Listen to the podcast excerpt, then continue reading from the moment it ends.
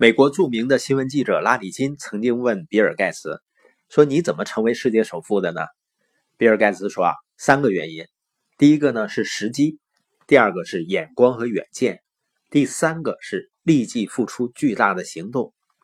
其中的眼光和远见呢，可以理解为是看到趋势，或者是看到自己的未来。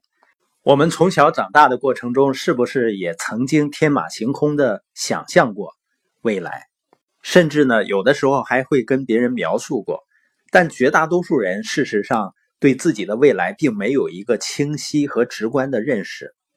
我也是，我在离开学校的时候呢，我会发现我对自己未来一片模糊，我不知道自己要去哪儿，要实现些什么。当然呢，我非常清楚的知道自己不想要的是什么。未来这个东西呢，好像是在我们基本感知能力之外。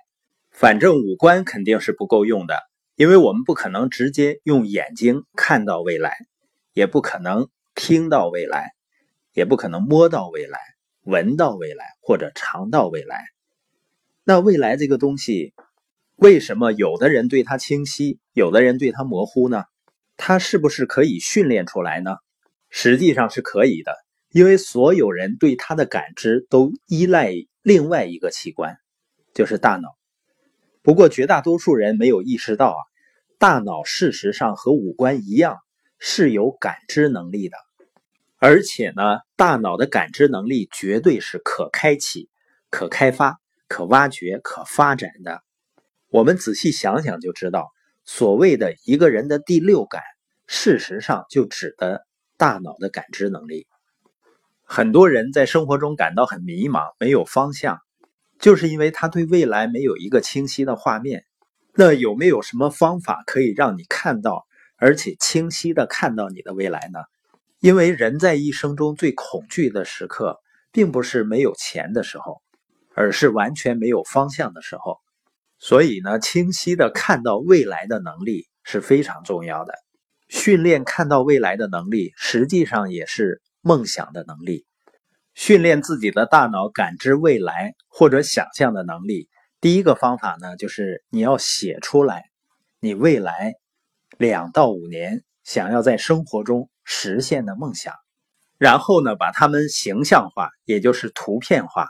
比如有的书友说啊，他想去意大利的佛罗伦萨，那就要找出一些图片，你要看到自己财务自由以后，在那座城市漫步的时光。也可能呢，希望自己在更好的环境里居住，你需要找到那样的环境，要不断的去到那里去看到。也有的呢，希望送自己的孩子去最好的一所学校，要把孩子带过去，然后拍下照片。有的人说这有什么用呢？光是想一想，难道能够实现吗？光想想肯定实现不了，但是如果想都不想。那是一点实现的机会都没有。很多人说自己的行动力不行，就像一辆性能再好的汽车，如果没有加上油，这个车哪里也去不了。所以，梦想就是一辆车油箱里的汽油一样。当我们学会了给自己去造梦，我们就学会了给自己增加动力，同时呢，我们也就会给别人增加动力了。